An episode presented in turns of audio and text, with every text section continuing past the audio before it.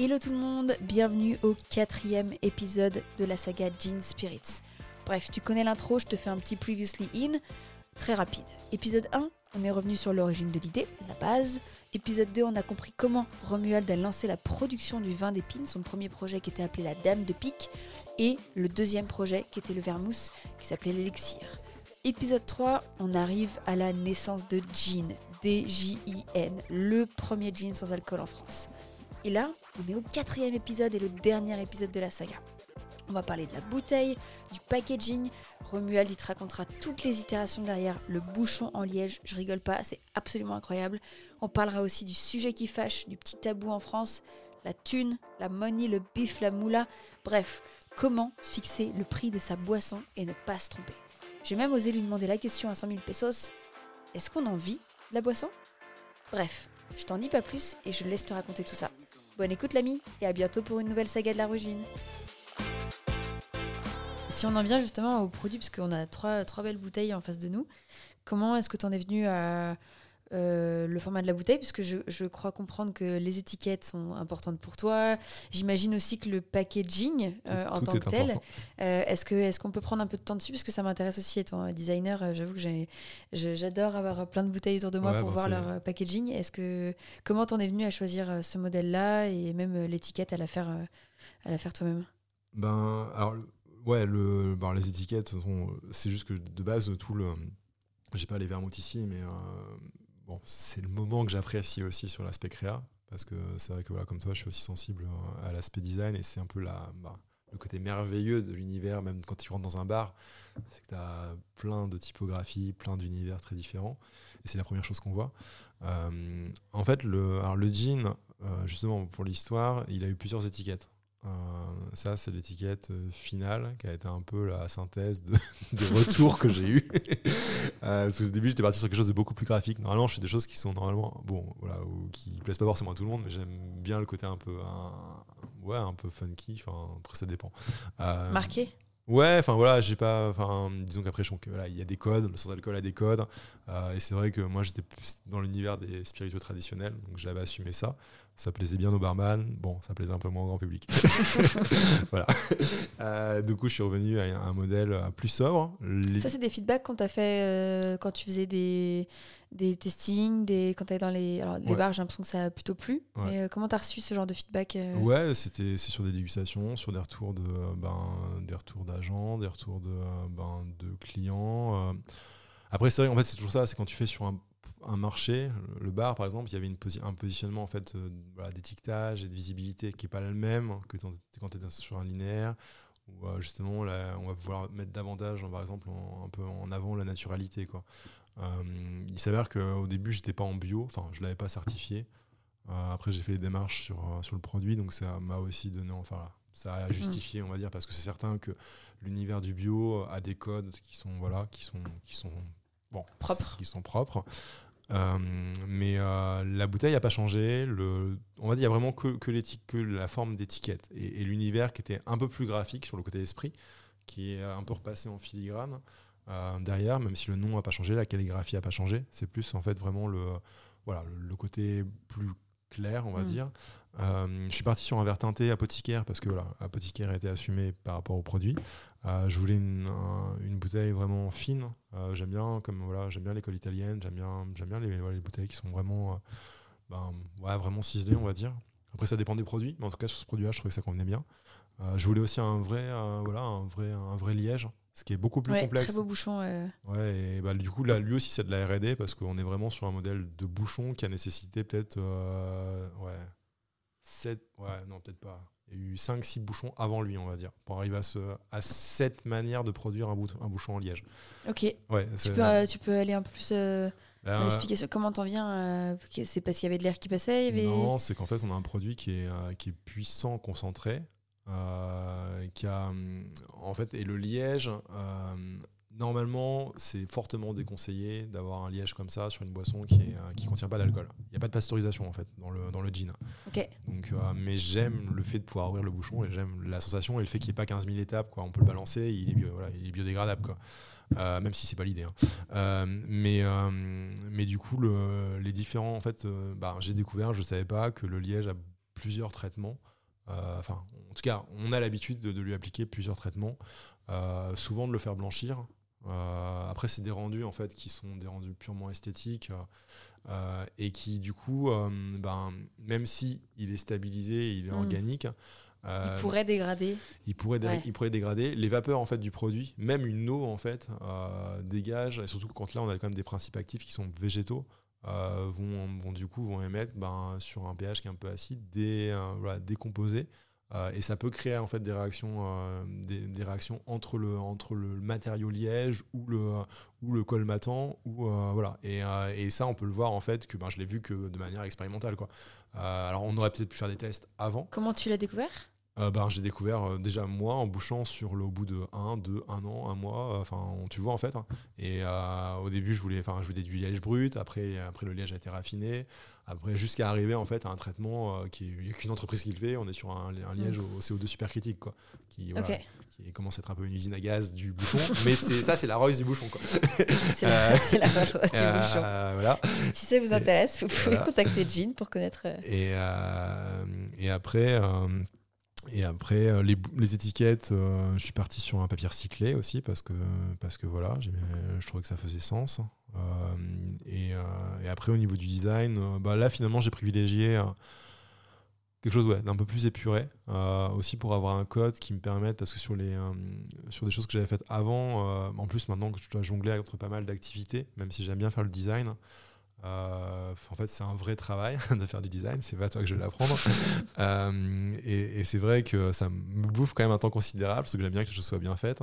Donc, euh, donc j'essaye maintenant de faire des designs, même s'ils sont différents, qui offrent en fait un effet de gamme qui, après, une fois que je lance des produits, me permettent de changer peu d'éléments pour Ouais. avoir en fait un, voilà, cette logique-là. Une sorte de charte graphique qui te Ouais. permet après de décliner. euh, oui, c'est ça, que tu vois, la, la charte graphique, c'est quelque chose, enfin, bon, pareil, le côté graphisme, euh, je, je l'ai aussi un peu découvert sur le tas, même si je, voilà, je dessine, etc., mais je ne connaissais pas les codes, hein, les Mm. codes euh, des designers, euh, toute la logique, tu vois, entre les, enfin, si les Pantone, on les connaît en peinture, mais euh, entre les, je sais pas, les CMYMK, les, euh, les fichiers d'impression, euh, Ouais. les fonds perdus, les trucs machin chouette, et, et c'est vrai que euh, après, voilà, quand tu, quand tu vois un peu toute cette, euh, toutes ces choses-là, euh, et que derrière, tu sais que tu vas, euh, soit c'est vraiment une édition ponctuelle ou une gamme, euh, ça, voilà, ça forcément, ça, Mm. ça, ça amène un changement de, de paradigme. Mais, mais donc voilà, donc ça c'est l'univers jean. Donc je voulais, c'est pour ça que j'ai fait quelque chose de plus épuré pour revenir vraiment à l'essentiel et aussi parce que c'est un produit qui s'inscrit assez bien dans un. En fait, il est transverse. Je sais qu'il y a des gens des fois qui aiment pas le côté trop pur. Euh, ce qui est souvent plus l'univers des spiritueux traditionnels. Ils aiment bien la chose plus Mm. graphique, justement, c'est assez marrant. Mais par contre, ça fait plus sens au niveau de, ben, de l'univers, justement, euh, ben, bio, au niveau du, euh, de l'herboristerie même. Ouais. Euh, Ouais, ouais. Mais par exemple, la gamme voilà, que je vais développer, la gamme signature, qui arrivera après, sera. Alors là, c'était la partie complexe de cette étiquette-là, c'était de réussir à faire un univers qui soit celui qu'on reconnaisse en fait l'univers du jean. En tout cas, en retrouvant d'une certaine manière l'organisation, et qu'en même temps, ce soit un univers Mm. parallèle un peu différent. Donc, euh, mais je suis assez content du résultat. On, verra si ça plaira après, c'est encore un, autre challenge. Mais, euh, mais donc, donc voilà quoi. Et en termes de. Donc là, on a parlé des bouteilles et du packaging. Combien de tas de bouteilles par an? En termes de production production, tu veux dire? Euh, On est à, ouais, on, est environ à 10 000 cols, quoi, dans ces, dans, ces volumes-là. 10 000 bouteilles? Ouais. Ok. Euh, et euh, la production, enfin l'embouteillage se fait. euh, euh, c'est toi qui le fais c'est... Ah oui, c'est moi qui l'ai fait. donc si vous êtes disponible pour un stage Euh, cet été. Ouais. non, non, c'est c'est aussi une des parties que. euh, alors, ça m'arrive de passer par, des prestataires, mais je le fais assez peu euh, parce que je fais aussi beaucoup de flux tendus en fait. euh, et, euh, et puis le techniquement, il y a quand même. Enfin, c'est un produit qui il faut quand même être vachement. euh, Enfin, c'est pas qu'il. Enfin, il est complexe, mais il y a un protocole à mettre en place, quoi. Et il n'est pas forcément respecté. euh, Enfin, sur des chaînes traditionnelles, ils sont pas forcément cette manière de faire. L'alcool, c'est beaucoup moins pr- prise de tête, quoi. Donc, euh, donc j'aime bien que ce soit fait dans les règles. c'est quoi les protocoles spécifiques du sans Non. alcool? Bah non, mais t'as un produit en fait qui est euh, qui doit, enfin, tout doit être vraiment, bah, tout doit être, enfin, même si c'est artisanal, en fait, il y a quand même, bon, je fais, des- je fais des désinfections aux UV, je fais pas mal d'étapes, euh, et en, en fait, bah, faut vraiment que ce soit clean, quoi. Faut pas qu'il y ait de contaminants. Enfin, après, j'ai, enfin, et puis ouais, sur des petites séries, en fait. Enfin, je sais pas, de, de ce que. Bon, pour l'instant, même si le produit est très stable, j'aime bien euh, que ça ne serve qu'à. Enfin, qu'il n'y ait que du jean qui soit fait de. voilà, qui passe euh, par la machine, qui n'est pas le truc qui, qui, qui soit Oui, d'accord, ok. Même si après on désinfecte et tout. Mais euh, c'est pour ça que même moi, au niveau de mes, mes machines, en fait, j'ai vraiment tout est, tout est séparé. Quoi. Les machines de mise en bouteille ne servent qu'à faire du jean, etc. Ok. Oui, il n'y a pas de la dame de pique qui va, Non. peut se mélanger à un moment donné avec le jean, ce qui Non. fait que ça. Ouais. Non, non. Et, euh, et après, euh, mais après, voilà, la problématique, c'est plus, parce que c'est encore une autre logique et pas celle de, c'est que je structure un temps. L'idée, c'est de réussir à, à avoir un vrai espace qui soit beaucoup plus fonctionnel que, que ce que j'ai actuellement, qui a vraiment été voilà, créé avec, euh, avec six sous, quoi. Faut, faut dire ce qui est, euh, comme les machines d'ailleurs. Euh, et c'est pour ça que voilà, ça, c'est un autre, c'est une autre étape. ça, ça, ça nécessite des travaux. C'est pour ça que la casquette d'architecte, c'est bon. C'est pas mal. J'ai commencé à la, à la- à la remettre. Euh, mais donc, ça, ça permettra un peu de boucler la boucle, mais il y, a- il y a pas mal de choses encore à, à améliorer. Et une fois qu'on en est arrivé donc au packaging, à l'étiquette, bah, la recette forcément et la production, il y a la mise en vente. Comment est-ce que c'est toi qui définis le prix? Est-ce que c'est euh, comment est-ce que tu as justement défini euh, le prix aujourd'hui à la bouteille de gin? Euh, oui, c'est en, fait. Ça a l'air d'être une prise de tête. non, bah, le, le prix, c'est la partie vraiment la plus complexe, hein, enfin, que je trouve, hein, d'un, produit. Après, il y a- voilà, je, connais les, les- les écoles, on va dire, pour en déterminer. C'est vrai que moi, je, suis je me suis pas basé sur un, sur un prix marché, un prix d'usage. En fait, le truc, c'est que bon, c'est plus facile maintenant parce que, euh, ben, je, à l'époque, je connaissais pas, en fait, c'est pas les choses qu'on dévoile et on ne trouvera pas les informations. Euh, par contre, euh, à, force d'arpenter un peu le- voilà, les, les rues et les revendeurs, j'ai commencé à définir une grille et à connaître un Mm. peu les marges des uns et des autres. Euh, après, bon, voilà, ça c'est une stratégie un peu par le bas, entre guillemets, enfin en tout cas en, en ayant appris un peu la conscience de la chaîne. Après, il- on peut avoir des stratégies qui sont tout autres, hein, euh, qui sont vraiment positionnées sur, euh, voilà, sur euh, vraiment un statutaire, sur un prix qui va être très haut de gamme, sur un positionnement qui sera plus destiné à la grande distribution. Mm. Les jeans ne sont pas, sont pas destinés à, à être vendus en GD. Enfin, c'est pas la finalité. Faut jamais dire jamais. hein, Peut-être que ça arrivera, mais honnêtement, c'est pas ce que je c'est recherche. pas ta finalité pour C'est l'instant. pas en tout le positionnement du produit, c'est pas c'est pas ça qui permettrait de porter le produit de mon point de vue quoi. Euh, Enfin voilà. Après, mais je sais que beaucoup de marques cette logique là parce que derrière ça dégage du volume. C'est voilà. Bon, après chacun voilà chacun libre de voir de voir ce qu'il veut. Euh, c'est pour ça que voilà, les, choix des prix etc ont été faits aussi par rapport à enfin même pas par rapport à ça parce qu'en fait on a un coût tout simplement déjà de ben, de, voilà, de, ben, de, de- production, de mise en matière, de matières premières. Donc euh, généralement, ben, tu vois, comme là je vais faire sur ce produit-là que j'ai pas encore fait, c'est que j'ai estimé un prix, j'ai élaboré un peu en l'ayant dans un coin de la tête. Ouais. Euh, par contre, derrière, il faudra que je refasse un gros tableau, un tableau Excel pour essayer de quantifier tout ça et pour avoir le prix. euh, C'est sûr que tu les bonnes marges, que tu les. Ouais. ouais. et ça, c'est compliqué parce que derrière, et encore plus au jour d'aujourd'hui, c'est que, euh, c'est que les prix qui ont été actés euh, il y a deux ans, ben là, ils évoluent avec l'inflation, avec le. et on peut pas forcément après indexer nos prix non plus euh, parce que c'est ça qui est complexe et les gens le voient pas forcément mais donc il y a beaucoup d'acteurs hein, c'est que la distribution se fait comme ça Euh, du coup forcément les gens prennent des marges Mm. Euh, certains en prennent plus que d'autres Euh, c'est rarement les producteurs qui prennent le plus de marge on va, on va pas se mentir et du coup du coup tu peux actualiser ton prix mais tu vois comme là tu as une espèce de hausse de l'énergie faramineuse pour l'instant les bouteilles chaque quasiment on va dire j'en achète tous les 3 ouais, tous les 3-4 mois à peu près. Bah là, depuis deux ans, à chaque fois, mes bouteilles ont augmenté. J'ai pas répercuté pour l'instant le prix sur le, sur le produit Sur, fini. la, sur le physique. Mais, euh, mais bon, il y, a- il y a des vraies problématiques. quoi. L'énergie, pour l'instant, j'ai réussi à le maîtriser. Mais c'est ça qui rend la chose complexe. C'est la partie. Alors après, bon, moi, je maîtrise tout le process. Donc, Mm. euh, je peux jouer un peu plus. hein. Mais, euh, mais en attendant, c'est quand même un vrai challenge sur la, sur la production de manière générale à l'heure actuelle sur le marché français. Quoi. Parce qu'on a peu vu les étiquettes. Bon, le papier a baissé. Euh, bon, sur la prestation, on l'a pas trop vu, hein, mais Ouais. euh, en si truc. tout augmente à côté aussi, ça fait. Oui, ça aide pas. euh, Non, non, c'est ça. Donc, après, après le, le prix, ouais, non, le prix c'est complexe. C'est complexe à, à positionner. Ou alors après, tu fais vraiment un univers de luxe et tu peux, tu peux le faire, mais ça, c'est encore un autre monde. Et peu de marques peuvent vraiment, parce que le luxe, c'est pas juste mettre un prix, c'est derrière avoir tout ce qui va derrière. C'est pour ça que c'est quelque chose que je ferai probablement à terme, mais euh, quand j'aurai mis en place plein d'autres Mm. choses, ce sera plus pour des cuvées beaucoup plus limitées, quoi. Euh, mais, euh, mais Et, et le prix, est-ce que c'est quelque chose que. C'est peut-être très naïf de poser cette question, mais est-ce que c'est quelque chose que toi tu fixes et c'est strict? Ou est-ce que tu vas quand même voir des revendeurs et tu sondes un peu? Euh, par exemple, là, je- bah, tu vas avoir une nouvelle gamme qui va arriver. Est-ce que c'est que toi qui penses à ça et tu vas vers le producteur et tu dis tu prends ou tu prends pas à ce prix-là? Ou est-ce qu'il y a quand même une forme de discussion où tu essaies de sonder un peu, voir ce qu'ils en pensent, voir s'ils pensent que euh, le consommateur derrière, à ce prix-là, va pouvoir prendre le produit? Non, en fait, moi, je réfléchis les produits par rapport au prix final pour le consommateur. Euh, et après, effectivement, je vais voir les, les uns les autres. Pour, bon, maintenant, je connais les marges qu'ils font, donc, donc Ouais. ça me permet déjà d'avoir une vision. Mais j'ai tendance à davantage, enfin, je pense davantage le produit au, au prix final. Par contre, il faut pas se planter parce qu'effectivement, euh, on pense souvent en fait au, faut bien connaître en fait les, les acteurs et ton niveau de distribution parce que si tu as trois quatre acteurs qui se greffent, tu as intérêt à connaître les marges de chacun parce que c'est certain que le prix final, c'est pas Ouais. celui que tu vas auquel tu vas leur vendre quoi. Ouais. Euh, mais, euh, mais après, voilà.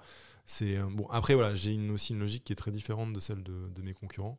Euh, C'est-à-dire que j'ai pas pour vocation de faire du mass market. Enfin, je veux dire, euh, enfin, voilà, ça m'intéresse. C'est pas déjà, c'est pas l'ADN de ce qu'on fait. On fait du cousu humain, c'est une réalité. Euh, après, je pense que c'est bien d'avoir des produits qui restent abordables. C'est pour ça que Mm. j'avais fait aussi des petits formats et que j'essayais quand même de trouver des solutions. Après, par contre, euh, je suis réaliste. Enfin, je veux dire, il y a des produits, je suis le premier à le dire. Si je suis pas, si je les faisais pas, je serais pas mon consommateur. Euh, je serais, on est au-dessus de voilà de ce que je pourrais mettre dans un produit.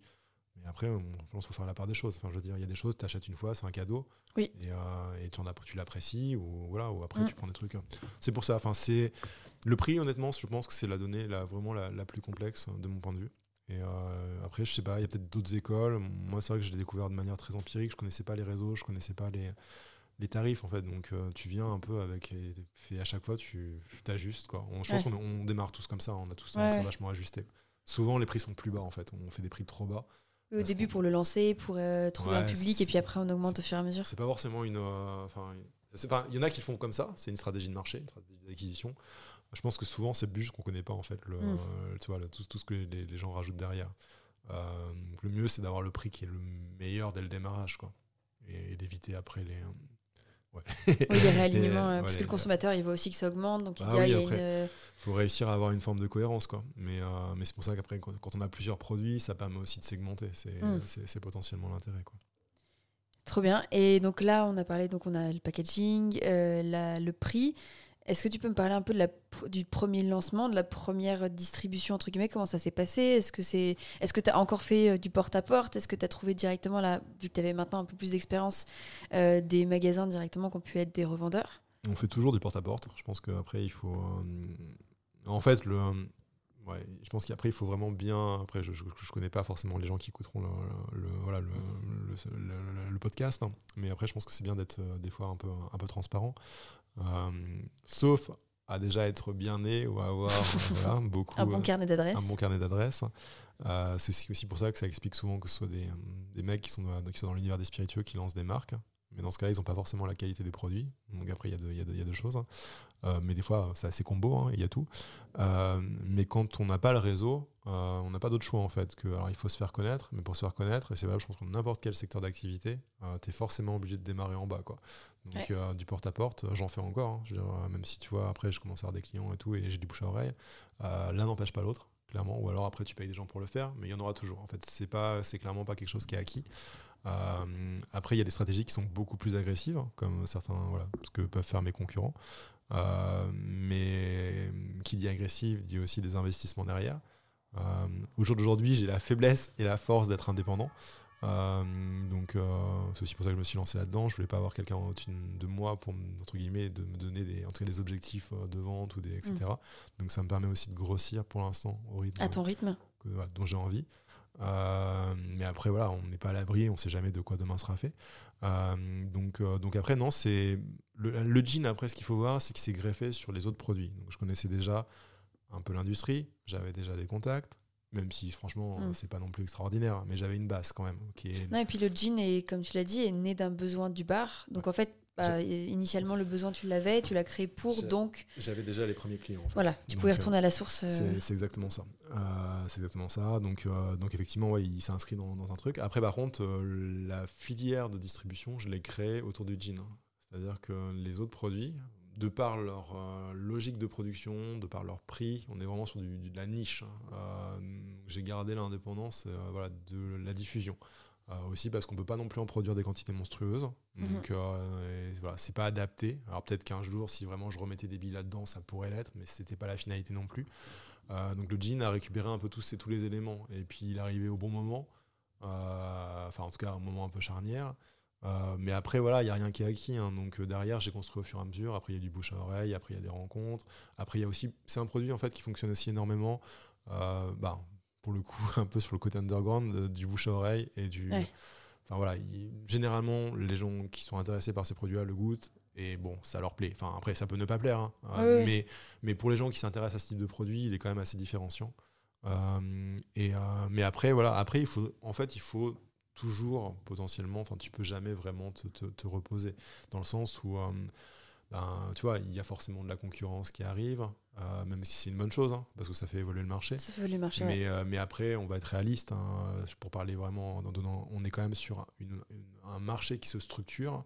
Euh, donc euh, il y a non pas non plus, enfin tu vois, il y a des places qui sont prises et il y a des places à prendre, mais euh, il y a aussi de la concurrence, même si mm. à terme elle y sera pas forcément. Mais en attendant, des fois des produits qui ne sont pas concurrents par la force des choses le deviennent parce que euh, en fait le, la niche est trop petite à l'instant aujourd'hui ouais. et donc après il y a tous ces éléments là en fait qu'il faut voir. Mais après il y a, y a, les positionnements de prix tu vois. Des gens qui vont vouloir essayer de tuer le marché.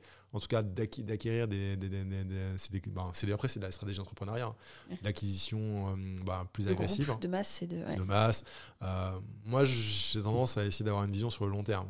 C'est pour ça que je suis pas forcément Bon, je vais à mon rythme, il y en a qui vont plus vite, hein. mais euh, en attendant, je suis encore là, donc c'est déjà ça. Et puis il y a eu la dame de euh, pique, les élixirs, euh, Jean, il y a quand même déjà pas mal de choses. Non, non, et, mais après, voilà, c'est. voilà, je pense que faut voir les choses un peu dans la durée. Enfin, après, c'est sûr qu'on a tous des contingences, il faut manger, etc. Mais on est sur un, quelque chose qui se, qui se met en place. Donc mhm. il y a pas mal. Il y a des choses, on va dire, qui vont prendre un peu plus de temps. le marché, je le vois surtout au niveau des professionnels. Parce que quand je disais que justement sur la dame de pique, euh, les problématiques des revendeurs, par exemple, c'est que le, marché du grand public, potentiellement, il est là. Euh, bon, il va aussi évoluer, hein, euh, parce que c'est pareil, c'est des goûts, a des habitudes. Mm. Mais disons que là où il y a encore énormément de choses à faire, c'est sur l'intermédiaire sur les professionnels qui des fois sont encore des mm. potentiellement blocs. blocs comme tu disais les cavistes potentiellement tout à l'heure où ils sont encore fixés sur euh, et, même certains bars hein, je veux dire on n'est on n'est pas figé c'est-à-dire que euh, il y a même si le bar est, est, quand même là où ça s'est le plus ouvert mhm. euh, il y a une réalité du monde de l'industrie des spiritueux en France et même ailleurs et surtout en France que bon voilà espérer pour l'instant ouvrir dans tous les établissements. Enfin, il y a plein de gens qui voudraient trouver les produits dans des établissements plus standards. J'aimerais bien que ce soit le cas.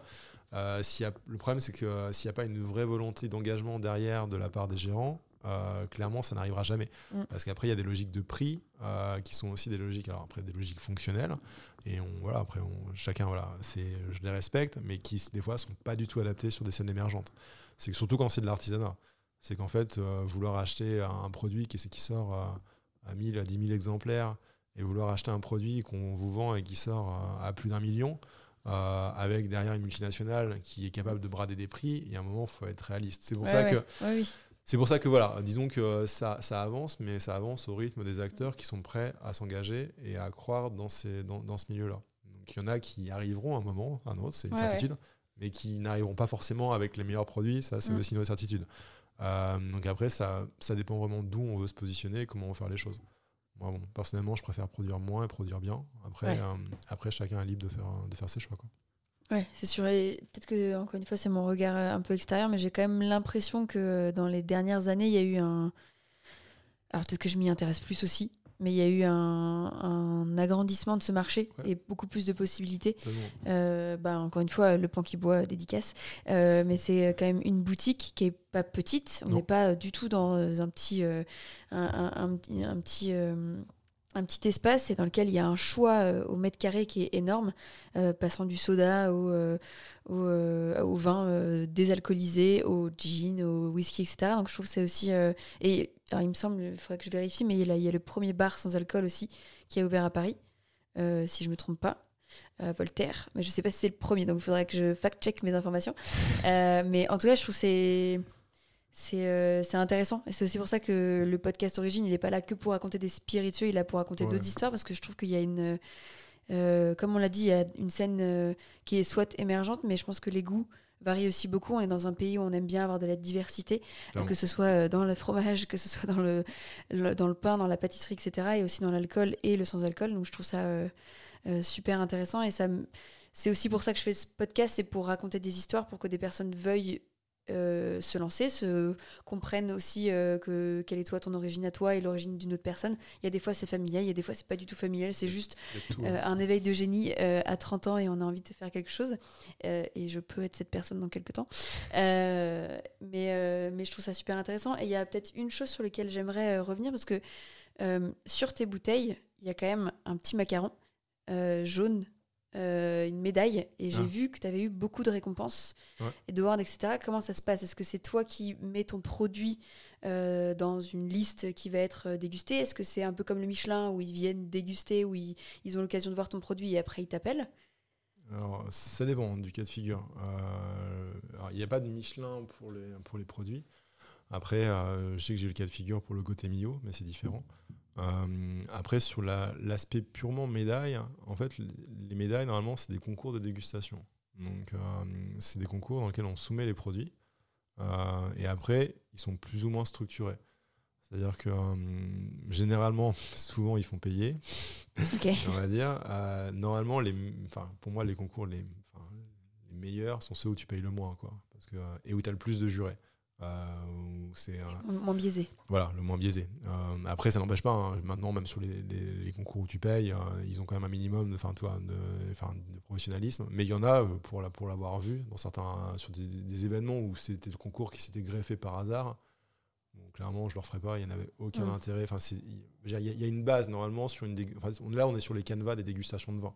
Tu fais Lyon, tu fais le concours de général de Lyon. Il est assez révélateur. C'est un peu comme le concours général agricole, quoi. C'est que euh, tu as tout un panel qui est très étendu de dégustation, avec, euh, avec du coup des.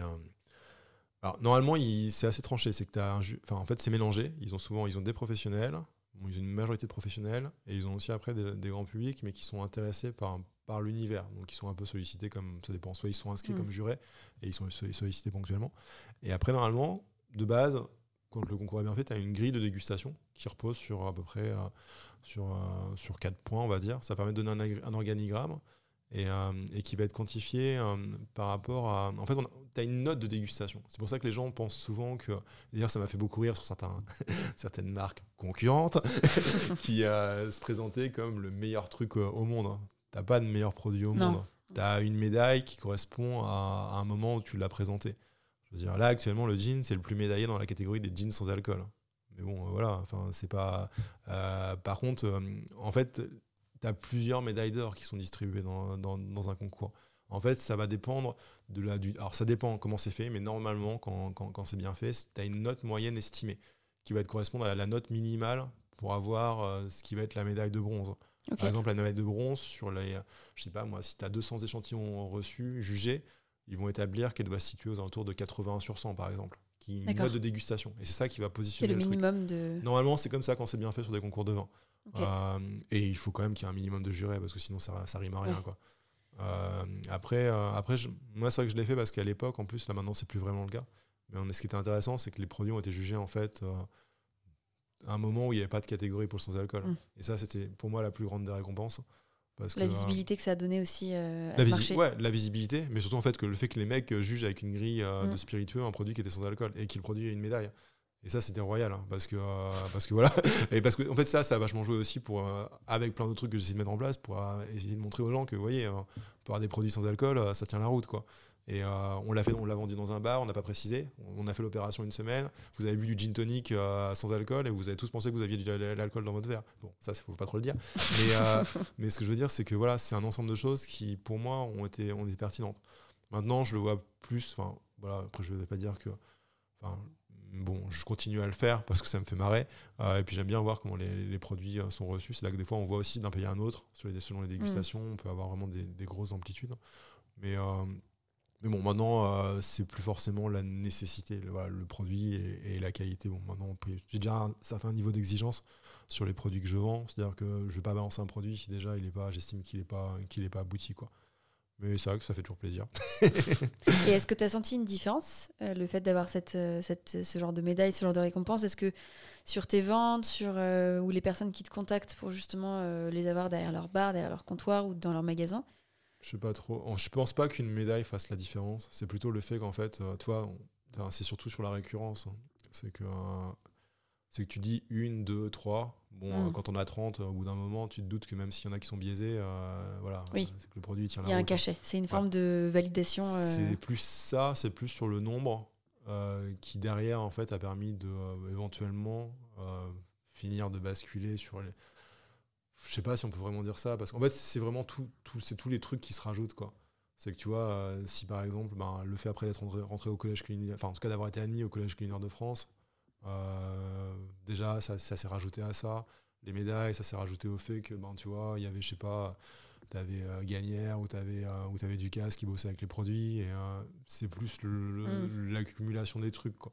Après, le fait de dire, je sais qu'on est beaucoup. Enfin, en, en fait, souvent, quand on est indépendant et tu vois, petit producteur, c'est vrai que tu te dis, voilà, je vais- j'ai une médaille d'or, je vais booster mes ventes.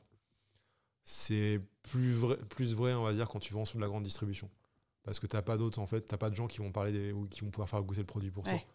Euh, du coup, c'est quasiment, ben, une fois, je sais pas comment c'était, mais moi le premier, si je vais acheter, enfin, si je connais pas bien la- les catégories et que j'ai pas envie de me planter dans un truc, je me dis, bon, il y a une Ouais. médaille. ouais, ouais.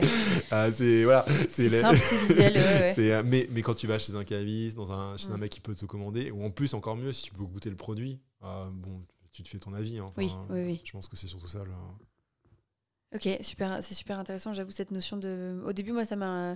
Je me suis dit, ah, je pensais pas qu'il y avait une catégorie sans alcool. Mais c'est intéressant de voir qu'en fait, ça n'a même pas été dans la catégorie sans alcool. Maintenant, il y en a. Ça- Maintenant, maintenant, ouais, il y en a, ouais. ouais. Mais, mais qu'au tout début, ça a été dans la catégorie des vins et c'était- finalement, ça a c'était été. une euh, catégorie fourre-tout. C'était les, c'était les boissons. euh, attends, Les autres. Ouais, autres, autres expérimentales. C'était, c'était- Ah c'était là-dedans. Et, ben, c'est fou. Et, euh, et euh, je vois que ça fait déjà 1h54 et, et- c'était déjà un super, euh, une super, un super retour à l'origine. Mais j'ai une dernière question et qui est peut-être un, plus quelque chose qui, qui m'interroge moi et, pour en avoir discuté avec beaucoup de personnes, je m'interroge toujours sur comment bien se lancer et surtout comment bien en vivre. Et je me- je m'interroge sur est-ce que toi aujourd'hui c'est le fait que tu en aies plusieurs gammes différentes qui te permet d'en vivre Comment tu te ressens par rapport à ça Euh, Encore une fois, euh, de la manière la plus transparente possible, si, Ah non, si tu peux. hein, mais, euh, Oui, non, mais après, j'ai pas de langue de bois. hein. Bien en vivre, euh, c'est extrêmement compliqué. Après, je pense qu'il faut pas que ça dissuade les gens de se lancer. Euh, mais pour échanger, pour j'aime bien gratter un peu à la surface des trucs. hein. Non, ça reste extrêmement compliqué. Mm. Euh, on va pas se mentir. Et puis ça dépend où tu te positionnes. hein. C'est que, hum, en fait, on, la création et la production de marque, c'est ce qu'il y a de plus valorisant. Et je pense que c'est ce qu'il y a de plus gratifiant d'un point de vue personnel. Tu vois, enfin, t'as un truc qui, de certaine manière, même si après tu le partages, qui t'appartient au moins sur l'idée de base. Et surtout, tu donnes vie à un, pro- enfin, à un concept. Un produit, ouais. Ce qui est royal, je pense, même toi en tant que designer. Ouais. Euh, après, il y a énormément d'étapes. C'est un travail qui est long. T'as- En fait, moi, souvent, c'est je fais le rapprochement entre. le- Enfin, je pense qu'il y a quand même énormément de similitudes. Avec l'architecture Non, ah non, j'avais pas du tout parlé de Ah ouais. l'architecture. Ah, je pensais à la création d'une maison qui est aussi Euh, très oui, oui, ouais. oui, non. Alors oui, sur la création, effectivement, il y a, Ouais. énorme- il y a énormément de choses. Euh, Là-dessus, oui, clairement, je que, euh, il y a, oui, non, je pense que designer, architecte, créatif de manière générale, en fait. Mais c'est vrai que le- les créations de maison, il y a beaucoup de paramètres. Alors, c'est une version simplifiée, hein, on va pas se mentir. Mais, euh, mais oui, je retrouve ça. Euh, par contre, non, j'allais dire euh, plus avec la musique. C'est qu'en fait, il y a beaucoup, les gens ne le voient pas forcément, mais Mm. dans l'industrie de l'ESPI, il y a énormément de similitudes avec euh, l'industrie de la musique. Euh, et du coup, avec les bons et les mauvais Ouais. côtés. Sauf que la problématique, je me faisais encore la réflexion euh, hier, c'est que tu peux avoir percé, après derrière, il faut diffuser. Ouais. Et là, on est quand même sur des produits euh, qui, tu vas pas imprimer du CD, c'est pas dématérialisé, et derrière, il faut que ça tourne. Quoi. Mm. Donc ça veut dire des investissements qui sont considérables. Euh, c'est extrêmement. Enfin, je ne pense pas que les gens réalisent forcément la complexité qu'il y, a- qu'il y a derrière. Et je pense, et je dis pas ça pour dissuader, hein, parce que je pense que Non, ça, non, bien ça- sûr. ça- ça- ça vaut le coup. hein. Mais, euh, mais il faut déjà, euh, moi, je, je pense qu'il n'y a pas de bon moment pour se lancer. Je pense qu'en fait, en gros, on a l'habitude de dire, et ça c'est pour l'entrepreneuriat de manière générale, tu te balances dans le vide et tu construis l'avion au fur et à mesure, quoi. C'est Mm. voilà, c'est ça. Par contre, il faut, je pense, avoir conscience que c'est des temps longs. Euh, ou alors derrière, tu as déjà toute la somme des connaissances, et tout le réseau et des choses qui vont te permettre déjà d'aller plus vite.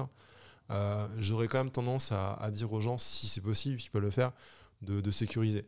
Euh, en tout cas, d'avoir. Enfin, tu vois, moi, j'ai enfin, travaillé, voilà, je, travaillais en même temps. Bon, il y a un moment, clairement, tu peux plus. Enfin, euh, Ouais. c'est surtout si tu as deux métiers qui sont très prenants. Après, si tu en as un qui génère du cash Mm. et que derrière, tu peux un peu le gérer comme Dégager tu veux, du temps, ouais. C'est royal. Ouais, Là, je dis, tu as vraiment trouvé le, le- le- le bon filon. Mais malheureusement, on n'a pas tous voilà, Mm. cette situation-là. Après, il y a un moment où il faut se lancer, euh, parce que de toute façon, euh, tu peux faire tout ce que tu veux, imaginer tout ce que tu veux. Je pense que c'est même pas non plus d'ailleurs très bon de, de rester avec le, enfin, tu vois, le projet.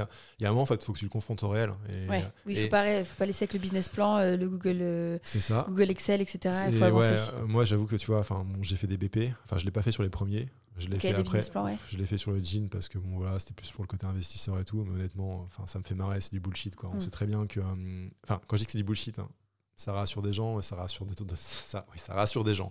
Euh, la Les banquiers, peut-être, si jamais Ouais. on a besoin d'argent pour se lancer. c'est ça, mais après, il y a- il y, a une réalité, c'est que c'est très empirique, encore plus si tu es sur un marché qui est innovant. Mm. tu as une prise de risque qui est énorme. hein. Euh, Enfin, faut en avoir conscience en fait. Ouais, Je veux dire, faut, voilà, après, faut pas genre, tu vois, euh, enjoliver le truc. Je connais personne dans l'univers des gens que je côtoie.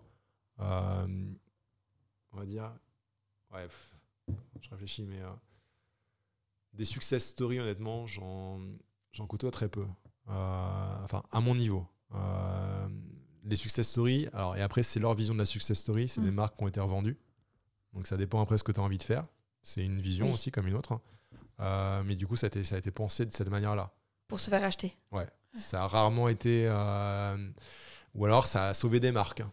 Mais j'en connais Ouais. aussi. Qui, euh, mais du coup, ils sont plus décisionnaires. Ça, ils te le diront pas. Mm. Ils sont à 20% du capital et ils ont été raflés à 80% parce que derrière, ils pouvaient pas, clairement, ils Mm. pouvaient pas continuer. Tu as énormément de cas de figure. Euh, je sais pas. c'est Il y a aussi beaucoup de gens qui ont des marques qui ne produisent pas. Euh, et ça, c'est une autre problématique. Parce que, alors, tu vas avoir des avantages. hein. Potentiellement, tu peux faire du volume, mais il faudra toujours que tu vendes plus de bouteilles pour dégager plus de bénéfices. Mm. Tu vas être tributaire d'autres contraintes. Et surtout, euh, ben, tu vois, souvent, si les gens pensent au nombre de gens que tu embauches, c'est par rapport pour euh, espérer, un peu quantifier le développement de ta marque. Alors, oui, effectivement, si tu peux te développer et tout, c'est cool. hein. Mais euh, les gens, je pense, des fois, imaginent pas non plus les charges sociales que ça représente. hein. Ouais, c'est sûr. Et surtout que ça Une peut personne en plus, c'est des frais en plus. Ouais, et le budget que ça peut te gréver, euh, enfin vraiment sur. Et c'est du management. C'est du management, Euh, c'est encore un autre métier. Euh, disons qu'après, voilà, le meilleur cas de figure, c'est tes deux, trois. Vous avez chacun votre, euh, ben, votre vision parfaite. Mm. Vous avez déjà travaillé ensemble, idéalement, donc vous savez à quoi vous en tenir. Euh, vous faites la part des choses entre la relation amicale Et professionnel. et, et professionnelle. Euh, et surtout, vous avez le même niveau d'engagement dans la, dans la société. Je sais que, toi, j'ai un moment, j'ai failli être associé. J'ai fait des choses, je, je le sais très bien, objectivement. Enfin, je me suis pris beaucoup de râteaux, je me suis mangé beaucoup de portes. Je sais que trois quarts des gens auraient déjà lâché l'affaire, quoi. Et en même temps, j'en serais pas là si j'avais pas Mm. continué. Donc après, il y a aussi ça, enfin, le niveau jusqu'où tu es prêt à aller en fait pour que ton projet réussisse. Et en même temps, en admettant qu'il y a une part de, enfin, tu vois, faut trouver un peu le bon truc au bon moment. Et après, il y a plein de choses que tu peux améliorer. Mm. Euh, après, honnêtement, moi, je suis pas, enfin, cette partie-là, c'est un peu comme le, le budget. J'ai envie de dire, faut tester, quoi. Ouais. Et euh, après, par contre, ce qui est important, et ça, je pense que c'est, tu vois, de croire en toi, de croire à ton projet, parce qu'il y a plein de gens qui croiront pas pour toi. Euh, C'est c'est même les premiers à pas croire. Ouais, c'est même les premiers. D'avoir des gens, surtout avec qui, sur qui tu peux compter. Et ça, c'est vachement important. Euh, je veux dire qu'ils vont pas te, te lâcher au bout de la première emmerde. Et surtout, avoir, tu vois, même au niveau, et d'avoir des sas, en fait, euh, en dehors. Enfin, même Mm. si, tu vois, moi, je, sais quoi dire, mais je vis pour ça, hein, clairement. Je veux dire, euh, je bouffe de ça et, et je travaille quasiment que, que sur ça. Mais après, c'est aussi une passion. Euh, et après, je le fais pas que, enfin, je le fais pas pour l'argent de toute façon. Donc, euh, mais, mais, mais ce que je veux dire, c'est qu'il faut. je pense que c'est bien d'avoir des gens, enfin, vraiment, tu vois, qui. des fois même qui sont un peu en dehors du projet, mais, euh, mais qui, euh, tu vois, avec qui tu peux vraiment parler, euh, même d'autres entrepreneurs, hein, sais, Mm. parler honnêtement et, euh, et qui sont là, ouais, sais, quand tu as besoin et tout, parce que c'est pas. c'est Parce qu'ils vivent les mêmes choses que toi, potentiellement euh, sous un angle différent, mais. On vit tous les mêmes choses. Je Ouais. sais que beaucoup de gens ont du mal à. à- Enfin, et puis hein, on le voit hein, souvent dans les discours, tu sais, où tout est très policé, on dit c'est génial et tout. Tu as des gros moments de hype, t'as des gros moments de. Ouais. Euh, Est-ce que ça vaut le coup? Oui, clairement, je pense que ça le vaut. Euh, après, euh, après, tu peux toujours regretter tes choix, hein, c'est clair. Mais, euh, mais c'est pas facile. Enfin, ça, c'est une réalité. Euh, S'il y en a un qui trouve la recette miracle, moi je dis. bon, Je l'invite direct. Voilà, je, je- je signe. Et, et- et on est sur des produits, voilà. Et ça où c'est important de le préciser, c'est que, en fait, l'univers des spiritueux, les success stories, alors, il y en a, il peut encore y en avoir, mais on serait plus, tu vois, euh, enfin. Si par exemple un succès à la Pernod Ricard ou à la, tu sais un peu les mecs qui, enfin tu sais qu'on crée des, des- des Ouais. empires, je suis pas certain que maintenant il est recréé dans cet univers-là. Mm. C'est-à-dire qu'on serait plutôt sur de, euh, sur de l'IA, sur du, euh, ben, tu vois, les, enfin, en tout cas, ou même les ébauches d'Internet. C'est qu'à chaque fois, on, on a un truc qui arrive avec son époque. Mm. Il y a plein de choses à créer sur le sans-alcool, mais on a quand même un produit à créer. Et du coup, on est sur une. Alors, je veux dire, soit tu as déjà une industrie pour le faire, sinon tu crées une industrie. Donc, euh, c'est-à-dire qu'on est. euh, Enfin, moi, je, je le vois. C'est-à-dire, c'est-à-dire, euh, tu, tu crées Ouais. tes outils et tu crées, même si ça reste de l'artisanat, déjà, être capable de, de mettre sur pied une unité de production, on est encore dans un autre monde. Quoi. Mm. Euh, parce que derrière, c'est des investissements qui sont extrêmement lourds. Euh, si tu innoves, c'est une prise de risque qui est quand même assez importante. Tu vois, là, avant-hier, j'étais. justement, le produit, c'est sur celui-ci. Euh, T'as j'ai- dit signature Ouais, enfin, c'est un produit de la gamme signature. Comme je fais des produits un peu particuliers et que j'ai des exigences un peu particulières, j'ai pas l'outillage pour le faire. Ou alors, sinon, si je devais payer des outils, même sur la, le jean, on- clairement, on- là, on est sur un budget qui est stratosphérique. Quoi. Donc, en fait, c'est du. Pour donner juste une, euh, Ouais. une, une, une marge, on est sur quoi euh, Je me rends pas compte. euh, 100 Ah 000, 200 000 euh, Ouais, on est, on est sur des, des- des chiffres à 100 000, quoi. Euh, juste sur une partie d'outils de production. Autant dire que derrière, euh, voilà, tu as intérêt à avoir tout ce qui va pour, pour dépoter. Et c'est pour ça que trouver des investisseurs qui suivent dans des, dans des concepts comme ça, il faut avoir des mecs qui ont des coronesses, quoi. Euh, si, voilà, parce que déjà, et puis encore plus au vu de la situation actuelle, Ouais, économique. dans tous les, là je parle pas pour l'alcool, hein, c'est que euh, ils ont vachement, euh, voilà, au niveau des investissements, les mecs, ils la, ils la jouent vraiment voilà, light. Je suis dans l'univers des startups, euh, j'ai bien vu que. Donc, euh, donc voilà, on a cette dimension de production, euh, en tout cas à mon niveau. Après, je sais qu'il y en a beaucoup qui vont aller, et c'est ce que font les trois quarts des marques en fait, vont aller vers de. C'est pour ça que, enfin, souvent, des fois, on compare les, les- les entreprises, je pense aussi par un peu méconnaissance. Mm. Mais euh, il y a plein de manières ben, de créer une boîte, il y a plein de manières de créer un produit, mais il y a un moment, il faut distinguer euh, quand tu es producteur et quand tu es acheteur-revendeur. Tu peux avoir une marque en ton nom propre, on fait pas le même métier, quoi. Ouais, Et ouais. on n'a pas le même risque non plus dans ce qu'on fait, quoi. Oui, y a Euh, pas- le même emploi du temps, les mêmes tâches. voilà, ouais, euh, et je sais que tu vois sur la partie du signature, ben, je suis obligé de tester là. Un, en gros, c'est une méthode de clarification, mais qui passe pas avec des filtres standards. Donc c'est un truc que j'ai bricolé, quoi. Euh, bon, visiblement, j'ai fait un test avant-hier, ça passe, mais euh, je sais que derrière, il y a plein d'autres trucs Mm. qui vont se rajouter. Et en fait, tout ça juste pour. En gros, je considère que ça, ça reste de la R&D et que ça reste des protos. On est encore très loin d'avoir des, d'avoir des La recette finale et le, ce qui peut être commercialisé. euh, le, ouais, alors la recette finale, la recette est stabilisée, mais derrière, il va y avoir beaucoup de temps et je vais prendre aussi beaucoup de risques en l'expérimentant parce que j'ai tendance un peu à brûler les étapes hein, parce que je sais que sinon ça sort pas. Enfin, Mm. euh, Après, voilà, c'est on assume, on assume pas. hein. Mais euh, spécial, euh, justement, pour, la, pour la petite histoire marrante, à un moment que tu m'as de- demandé il y, a, il y a une heure et demie auquel j'ai pas répondu, j'en ai- je viens d'y repenser, sur euh, les premières anecdotes sur la Dame de Pique. Ben, Sullivan, donc, qui a été le premier, euh, donc, euh, premier euh, client donc, au syndicat, la Dame de Pique, j'avais pas bien maîtrisé la fermentation à l'époque. hein. Et les bouteilles sont reparties en fermentation dans la cave du syndicat. Donc, euh, Ah oui. te donner un peu le niveau de. voilà. Et ça a failli se passer. J'ai failli avoir le même, la même problématique dans un palace. Alors autant te dire que si, si ça avait pété dans la vitrine, passe moins, ouais. euh, là clairement j'avais pas l'argent pour, pour payer. Euh, donc voilà, euh, voilà où, des fois où ça en est. C'est pas des trucs qu'on va, qu'on va normalement qu'on qu'on- qu'on dit au micro. euh, Ouais, il faut, il faut. Origine, c'est là pour ça. hein. mais voilà, je pense que c'est des réalités. Euh, donc, il y a, en fait, on va toujours un petit peu plus vite que la musique. Alors après, il faut trouver le bon équilibre. C'est sûr qu'au bout d'un moment, tu sais, quand tu as fait plein de tests, bon, Ouais. tu, connais, ça- tu connais un peu mieux ton sujet. Mais euh, il y a forcément plein d'anecdotes un peu, un peu dans ce genre-là. Et sur la partie RD, ben, dès que c'est nouveau, même un produit qui, en fait, là, qui est, qu'on pourrait euh, rentrer dans une catégorie existante, va être plus ou moins différent. Je sais que la problématique de- des produits que des jeans, c'est qu'en fait, je les pasteurise pas. Donc en fait, je suis obligé de, ré- de réussir à obtenir une forme de stabilisation naturelle euh, qui est bien tombée au vu des calculs que j'ai fait sur les, les deux premiers jeans, euh, même mieux que ce que Mm. j'avais quantifié. Cette produit-là, enfin cela, ce produit-là qui sortira donc je pense maintenant plutôt on va dire l'année prochaine.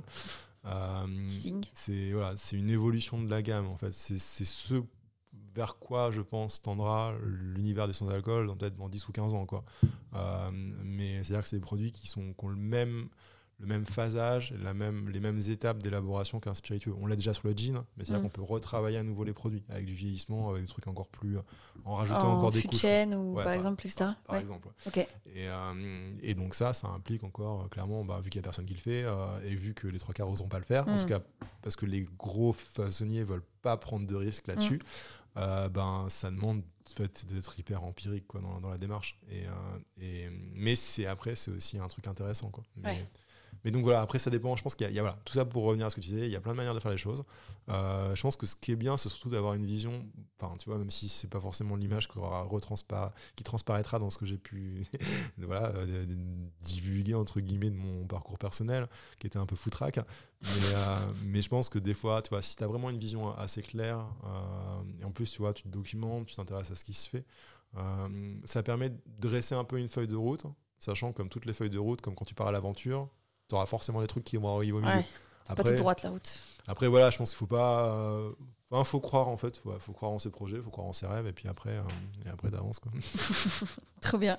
Et ben merci beaucoup. Est-ce que tu as une dernière chose que tu veux dire euh, euh, dans le micro d'origine? Non, à part que c'était très sympathique de, voilà, de parler un peu de, euh, ben, de tout l'univers de la création, et parce que je pense que ça marche sur en fait, Mm. tous les types de, de produits, de projets, et, et ça peut fonctionner pour plein de, plein de choses. Donc, euh, si ça peut être utile à d'autres, tant mieux. Ah oui, je pense que ça va être. Bah, en tout cas, merci encore. Et puis, euh, j'ai hâte de passer à la dégustation parce que tu nous as ramené un gin nature Ah oui, passion, euh, Immunité.